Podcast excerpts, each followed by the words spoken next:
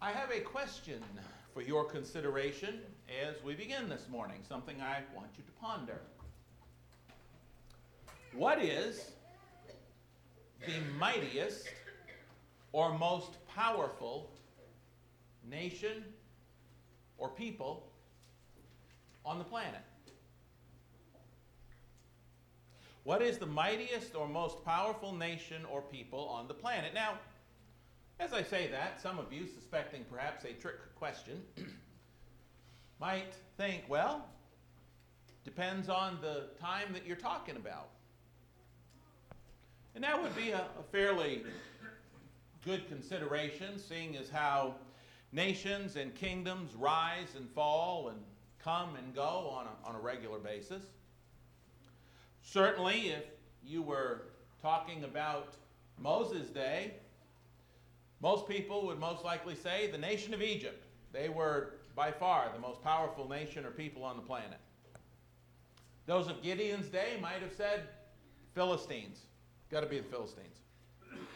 Certainly, there would have been many in Daniel's day that would have said King Nebuchadnezzar and the Babylonian Empire, especially after what they did to Jerusalem, definitely them.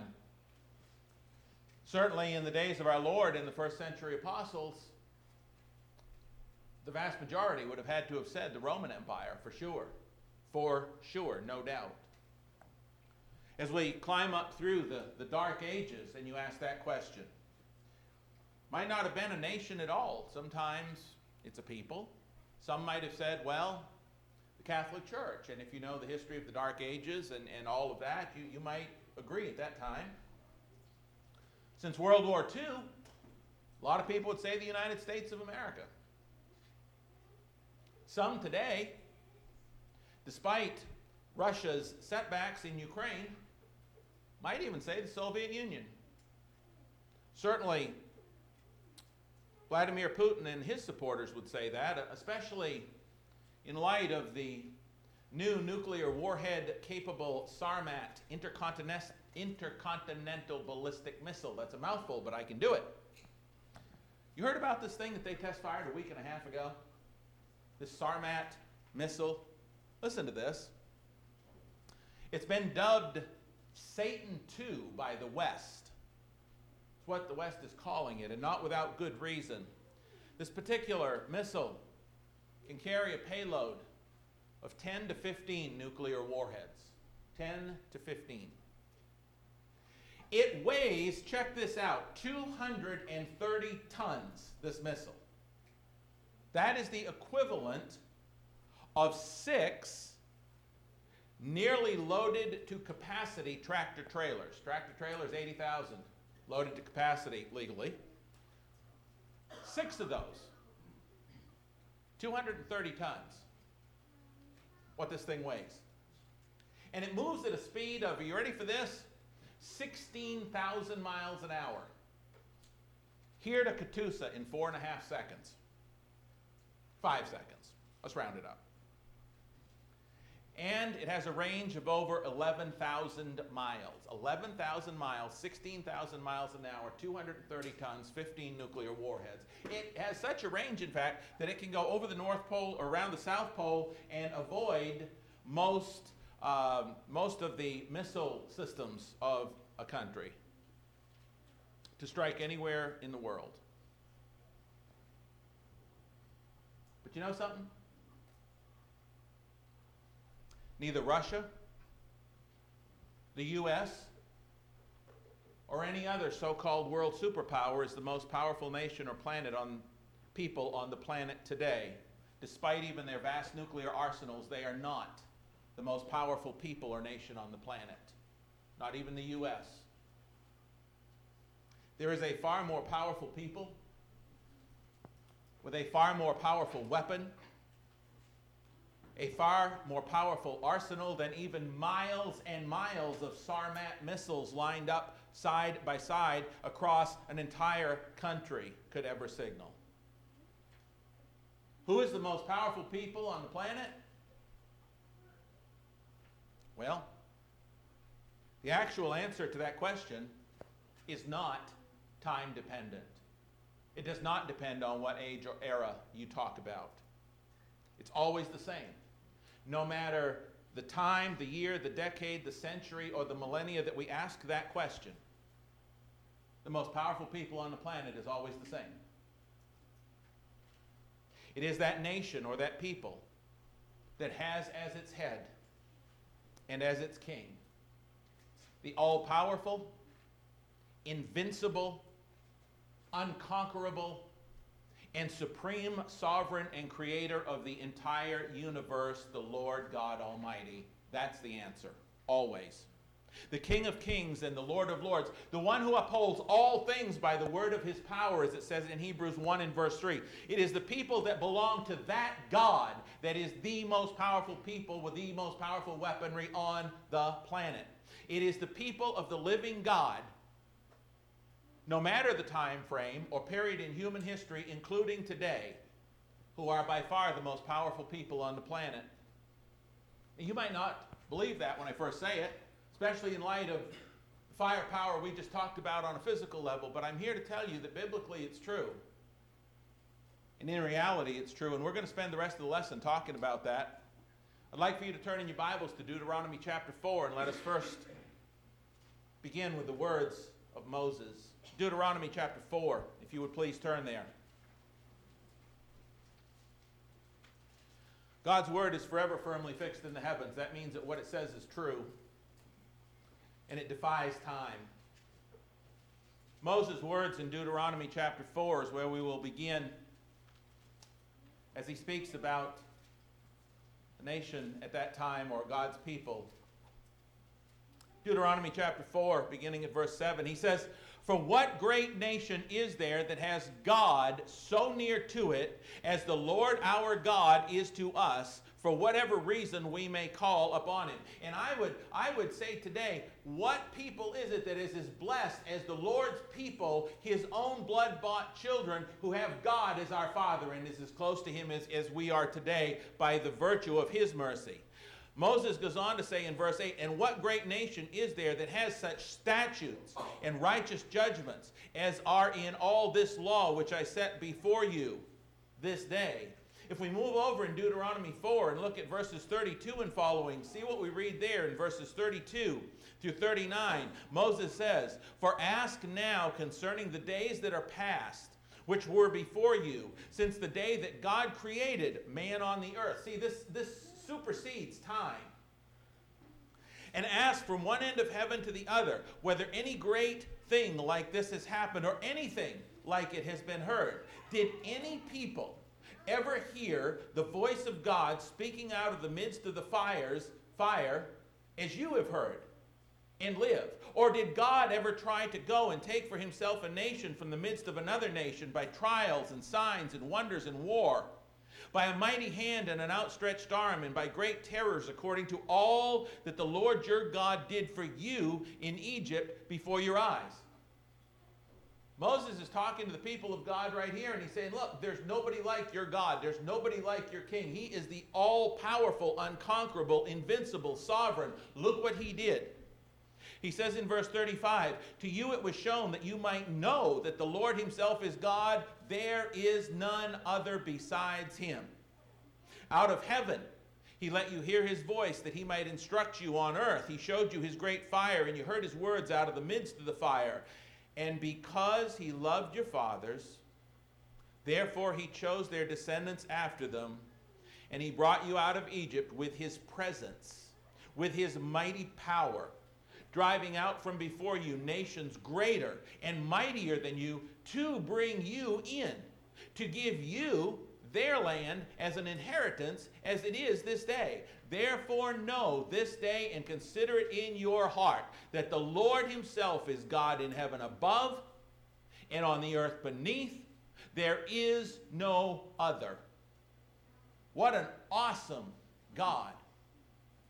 Now, certainly, just prior to this, when they were slaves in the land of Egypt, most assuredly, Egypt had to have believed that they, that is Egypt, were the most powerful people or nation on the face of the planet. Certainly, Pharaoh thought that. Certainly.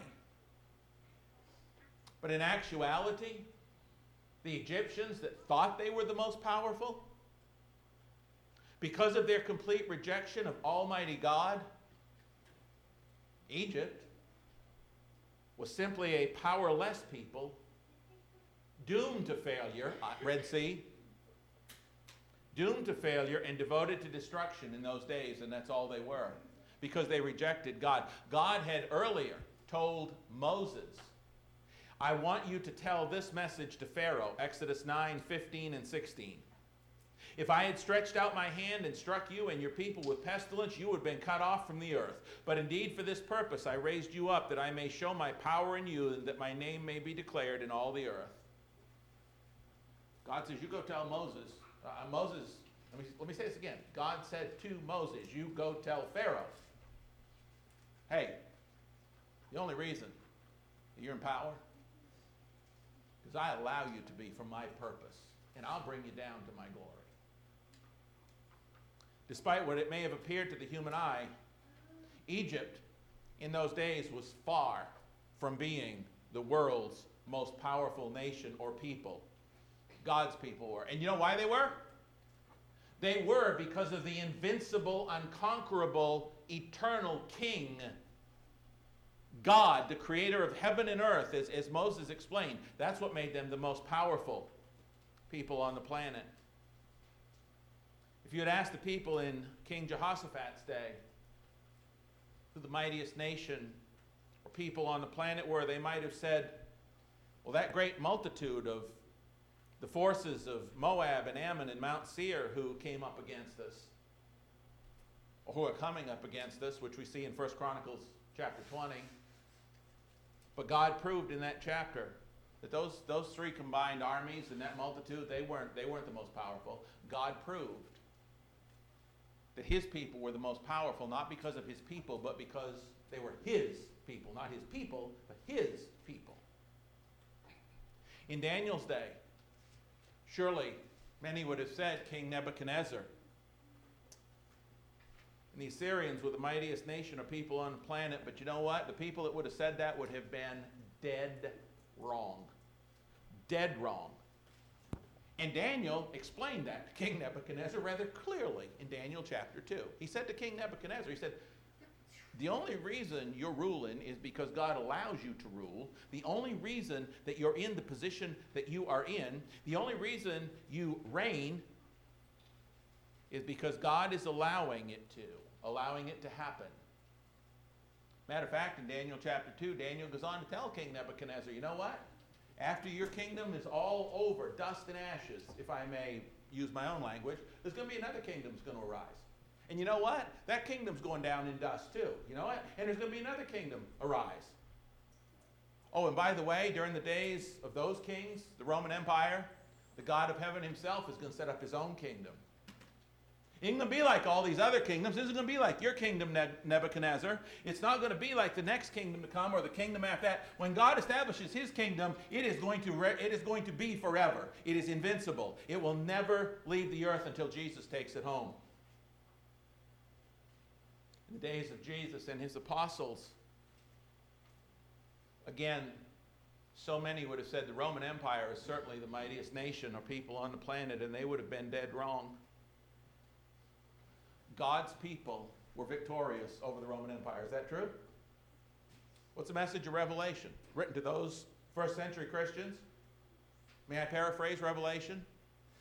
Roman Empire is going down, but my kingdom's going to stay victorious. You are part of my church. You are victorious. Rome's going down. That's the message of Revelation. You know, there have been many self proclaimed gods with a small g who sought to eradicate the nation and people of God in the first few decades following the establishment of his kingdom or church on earth. There were many who thought they were the most powerful people or nation on the planet. they thought themselves, themselves gods. From Nero to Vespasian to Domitian to Trajan and a whole host of other Roman Empire leaders. I have a question. Where are they now? Where are they now? Where's the bodies of Nero and Trajan and Domitian, and, and, eh, eh, Domitian, and where are their eternal souls? As far as we know. But where's God? Where's Christ? Where are their people? We're still here, aren't we? God is still reigning in heaven. Nero's done. Domitian, Trajan, all of them, they're done. They're dirt, they're dust. But God is reigning. Christ Jesus is still at his right hand. Is that right? Interceding for you and me? And God's people are still here. The church is still victorious. You tell me who was more powerful in the first century, in the second, third, and everyone that's followed ever since. I'll tell you where that church or kingdom over which Christ is both head and king, that kingdom which still carries and reverences and carries out his holy will in his holy name. I'll tell you where they are. Still alive and well. Aren't they? Still here still invincible, still unconquerable. Remember Jesus' promise in Matthew 16 how he would establish his kingdom and the gates of Hades would not overtake it? When I build my kingdom, he says, it's, gonna, it's going to be there, period. Nobody's going to take it over. Nobody's going to beat it. Nobody's going to defeat it because nobody on earth has that power. While back in an old house to house issue, there was this little couple of paragraphs I want to read to you called The Indestructible Word says this Many have tried to destroy the Bible. The Bible, of course, being that weapon of mass salvation that we have. We have the greatest weapon in the world. That Sarmat missile cannot do what we can do. We have more power than that. That missile can only kill. We can give people eternal life when we present the Word of God to them. Is that right? That is far more power. It takes a lot more power to give eternal life than it does to take earthly life. That's why Jesus said in Matthew 10 Don't fear those who can kill, but fear him who can kill both, or take both body and kill both body and soul in hell. We have, and this is what Christians don't get. We have a more powerful weapon than that thing I described earlier. Than a whole, whole shore to sea to shining sea, shore to shore line of them. Let me get back to this article before I start preaching. Many have tried to destroy the Bible. In 303 AD, the Roman Emperor Diocletian issued an edict to destroy Christians and their Bibles. Over a burned Bible, he built a monument on which he wrote these words Extincto nomine Christianorum, which means the name Christian is extinguished. That was 303.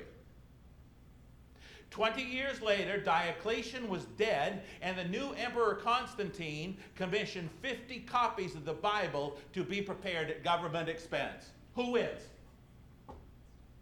I continue. In 1776, hmm, there's a year that ought to be familiar to us as Americans, right? In 1776, Voltaire the French philosopher announced this quote, 100 years from my day, there will not be a Bible in the earth except one that is looked upon by some antique seeker, unquote. 100 years later, Voltaire was dead, and his own house and press were being used to print and store Bibles by the Geneva Bible Society. 100 years from the day of Voltaire's prediction, the first edition of his works sold for 11 cents in Paris, but the British government paid the Tsar of Russia a half a million dollars for an ancient Bible manuscript. Who wins? God's word will stand forever. Jesus himself said, Heaven and earth shall pass away, but my word shall by no means pass away. Matthew 24 and verse 35. Where are those who thought that they were more powerful than and sought to eradicate Christianity and the people who practiced it in more recent history? Like over the past couple of centuries. Where are the men like Karl Marx? Karl Marx, the German philosopher who once wrote, quote, communism begins where atheism begins, unquote. Where are those people and those, those leaders who sought to follow Marx's communist model, sought to, sought to try to wipe Christianity out. Where are those men like Vladimir Lenin, Joseph Stalin, Adolf Hitler, and a whole host of others? Where are they? I know where God is. I know where God's people are, and we're doing well. Thank God. Even the seemingly mighty nuclear saber rattling Vladimir Putin and his sadly mistaken and completely deceived contemporaries with all the sarmats they can produce and then some. Listen to me, church. Even he, with all of that, by comparison,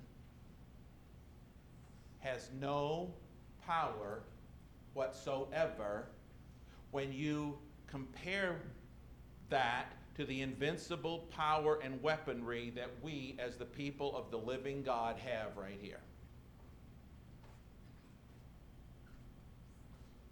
By comparison, he's got nothing. Don't underestimate the kingdom that you are a part of the weaponry that God has given you. This weaponry, is this what Jesus used to defeat Satan? Matthew 4 1 through 11. What did he say? It is written, right? Revelation, this is the victory. We have the power to help people to have eternal life. There's no other weapon like this on the face of the planet. None. Absolutely none. And it is more powerful than all of men's arsenals put together.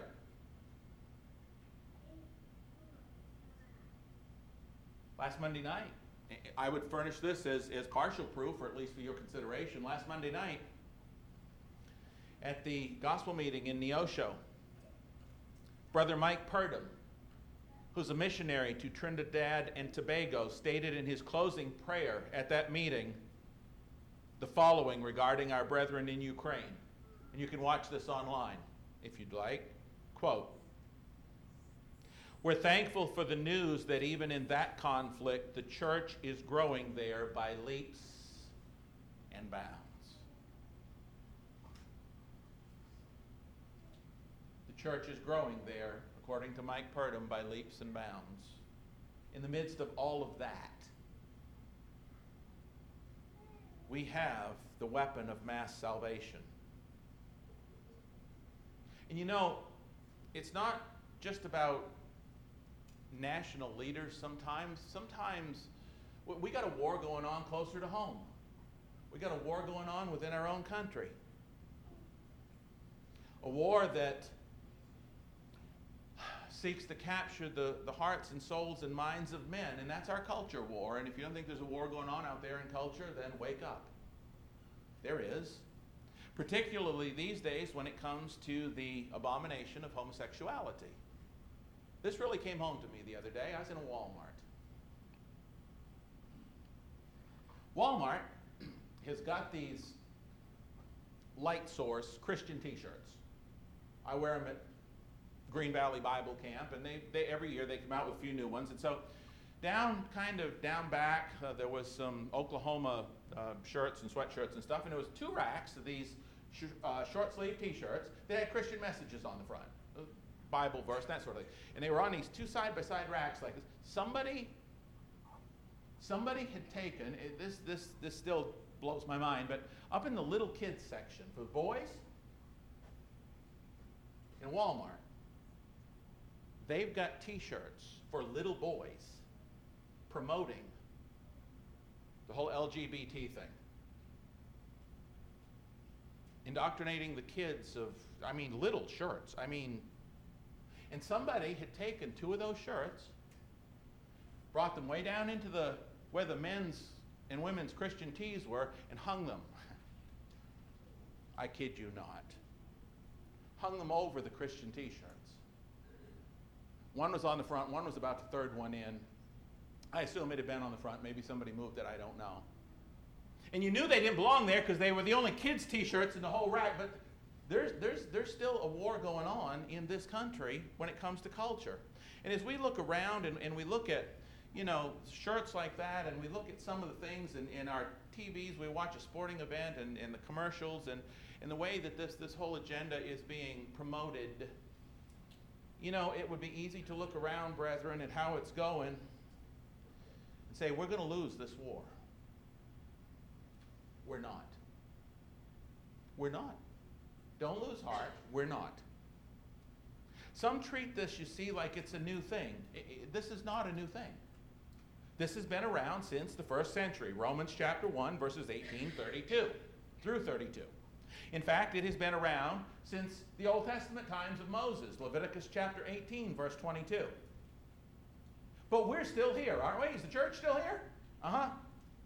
It's still an abomination. Those who continue to practice it will still never enter the kingdom of heaven. 1 Corinthians 6, 9, and 10. And that truth is never going to change. John 12 and verse 48. Brethren, that is why it is so critical, so absolutely vital, so important because souls are on the line that you and I unleash the saving power of the gospel on everybody who's lost in sin. This book has the power to free people caught in any sin, doesn't it? This book has the power to get people the right formula, to have their sins forgiven, to help them to repent and turn to God and to be set free. Isn't that what it says in Romans 6? That is why it is so critical that we unleash upon whether, whether it's those who are, are, are see things differently in this, this battle uh, for culture as we do, that we unleash upon them this one weapon of mass salvation that is the answer and will set them free and give them eternal life. That's what it did in the first century, 1 Corinthians 6:11. Listen. Neither Putin, Stalin, Lenin, or Satan himself are anywhere near as powerful as the people of God. 1 John chapter 4 and verse 4. What does it say? Greater is he who is in you than he who is in the world. Is that what it says? That's what it says. They don't have the power that we have. We, listen, we have a king and a sovereign who is unkillable, unconquerable, eternal, and all powerful. We have a king and a sovereign. We have this Lord Jesus Christ, whom, over whom death has no power. They put him to death, he got up. Death can't conquer Jesus. And, and, because death can't conquer him, he has said that we need not fear it either. It has no power over either him or the people of his pasture. Acts 2 22 through 25. Uh, 1 Corinthians chapter 15. Hebrews 2 14 and 15. Uh, how many more you want? Revelation 19 11 through 20 15 and others. We're part of a kingdom that is almost 2,000 years old and was in the mind of God before time even began, before you could keep track of time. We're part of that 2,000 year old kingdom, one that cannot be shaken, taken, taken over, or destroyed. Matthew 16, 13 through 19. Hebrews chapter 12, verses 22 through 29. And we possess a much more powerful weapon than the world can ever dream of producing. One that can give life abundantly here and give eternal life in the world to come. Romans 1:16 and 2 Corinthians 10, 3 through 5. And the only time our weaponry fails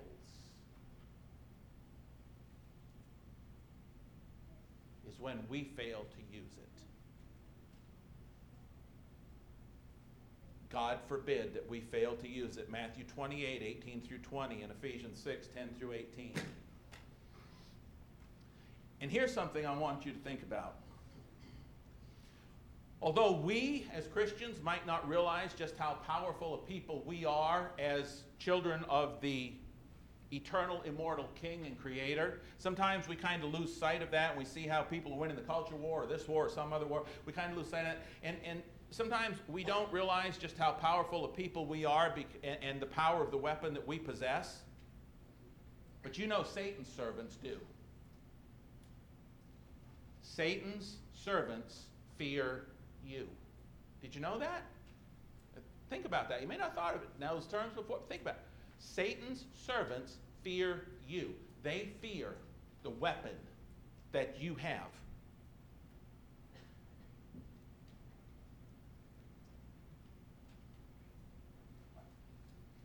There are 59 countries. I don't know if you can really see that dark blue or not. Countries where Christianity is illegal in 2022. 59 countries where their leaders, rather than face Christianity and the power that you have to free people from their rule, to free people to have eternal life, there are 59 countries that have outlawed. They will not let you preach and teach the message of the gospel. Their leaders fear you because you can set their people truly free. The government in Iran treats Christians as a threat to national security. Got this off the website. Did you hear that? National security. The government in Iran treats Christians as a threat to national security. You tell me again they don't fear you and the message you've got and the weaponry you've got in that Bible. They're scared to death of it. If an Iranian Christian attempts to convert someone to Christianity, they can go to jail. Additionally, if a Muslim in Iran converts to Christianity, that person can face jail time or death. They fear this. Those leaders don't want this in their country. Persecution, I read also, of Christians is growing in India, where Hindu extremists continue to promote the idea that Christians, because they practice a faith that came from outside of India, are not as devoted to India as are Hindus. Christians in India are subjected to harassment, organized disinformation campaigns, and anti Christian activities that often turn violent. Christians in some parts of India were denied government aid during the COVID 19 pandemic and were even accused of spreading the virus because they were Christians. These countries that are in the dark blue fear your weaponry, they fear the Word of God. Before we close this morning, I want for us to take a look as we wrap up at the timeless words that we find in Psalm 33 and a couple of other places. I, want you to take these home with you. I want you to understand the victory is ours, the kingdom, because of the God we serve, because of who He is, not because of who we are. Psalm 33. Look at verses 6 through 12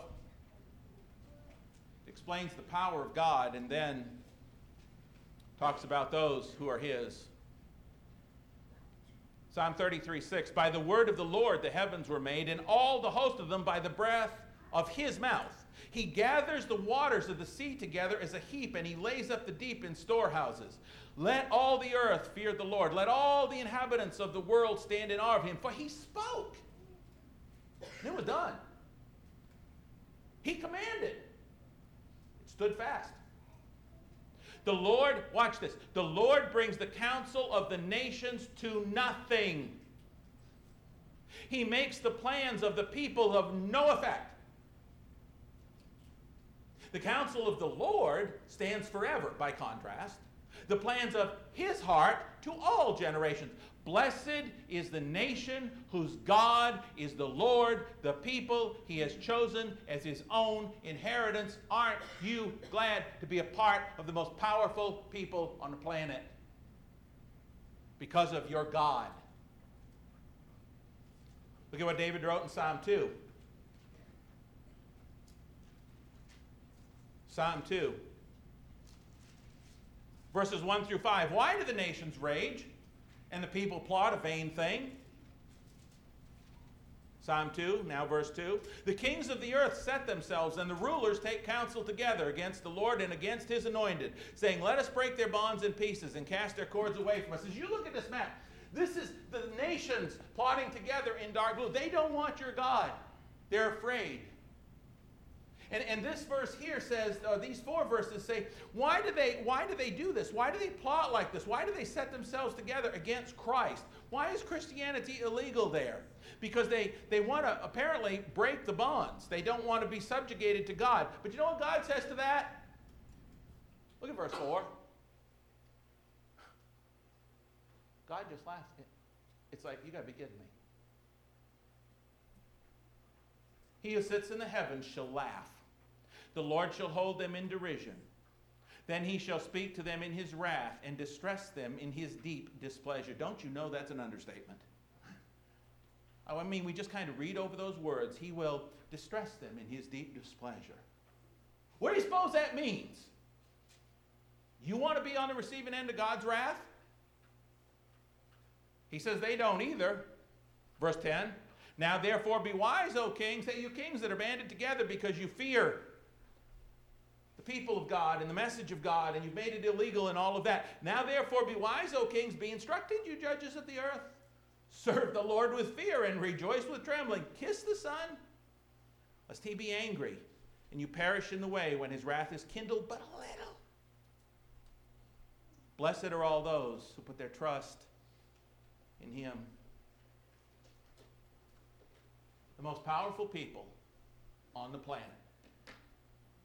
No matter what it looks like to the human eye, no matter the day, month, year, century, or millennia, are the ones who are found trusting, obeying, and serving the Almighty God and King and Creator of the universe. Isaiah 40, 21 through 29. The mightiest people and nation on the planet at any given time are the people of God's own possession. Today, that is those who are washed in His blood, saved by His grace, and have eternal life. Today, that is those who have been cleansed of their sins, baptized into Christ, and members of his Son's one New Testament church, as we see in Acts chapter 2, verses 37 through 47. Those who are submissive to his sovereignty, and members of his one unconquerable, unconquerable kingdom or church or body of people the one over which he alone is king and head and ruler and has all authority. Ephesians 1 15 through 23. 2 Peter 2 9 and 10. And somebody's bound to say, well, Lord's church just doesn't seem that powerful. Bite your tongue. Bite your tongue and repent. Stop using passing earthly standards to measure God's eternal kingdom. Stop using your eyes and walk by faith. For we do not walk by sight, but by faith. Because the things which are seen are temporary, while those things which are unseen are forever or eternal. Stop using earthly standards to measure the success of God's eternal kingdom. Jesus told Pilate his kingdom was not of this world, so we can't use earthly measure to measure it. It doesn't fit worldly patterns or definitions or measures. And I think part of the reason that we often get down in our war against Satan and his servants is because we forget the power of what we're a part of. We forget the eternal power of being God's person. That's why we lose heart. That's why we get discouraged. We lose sight of the power we possess as the personal possession of God Himself. Are you a child of God? Are you? Are you asleep? Are you a child of God? Okay. You are His personal possession, purchased with the blood of Jesus Christ. Don't ever forget the power that that gives you because He is your power.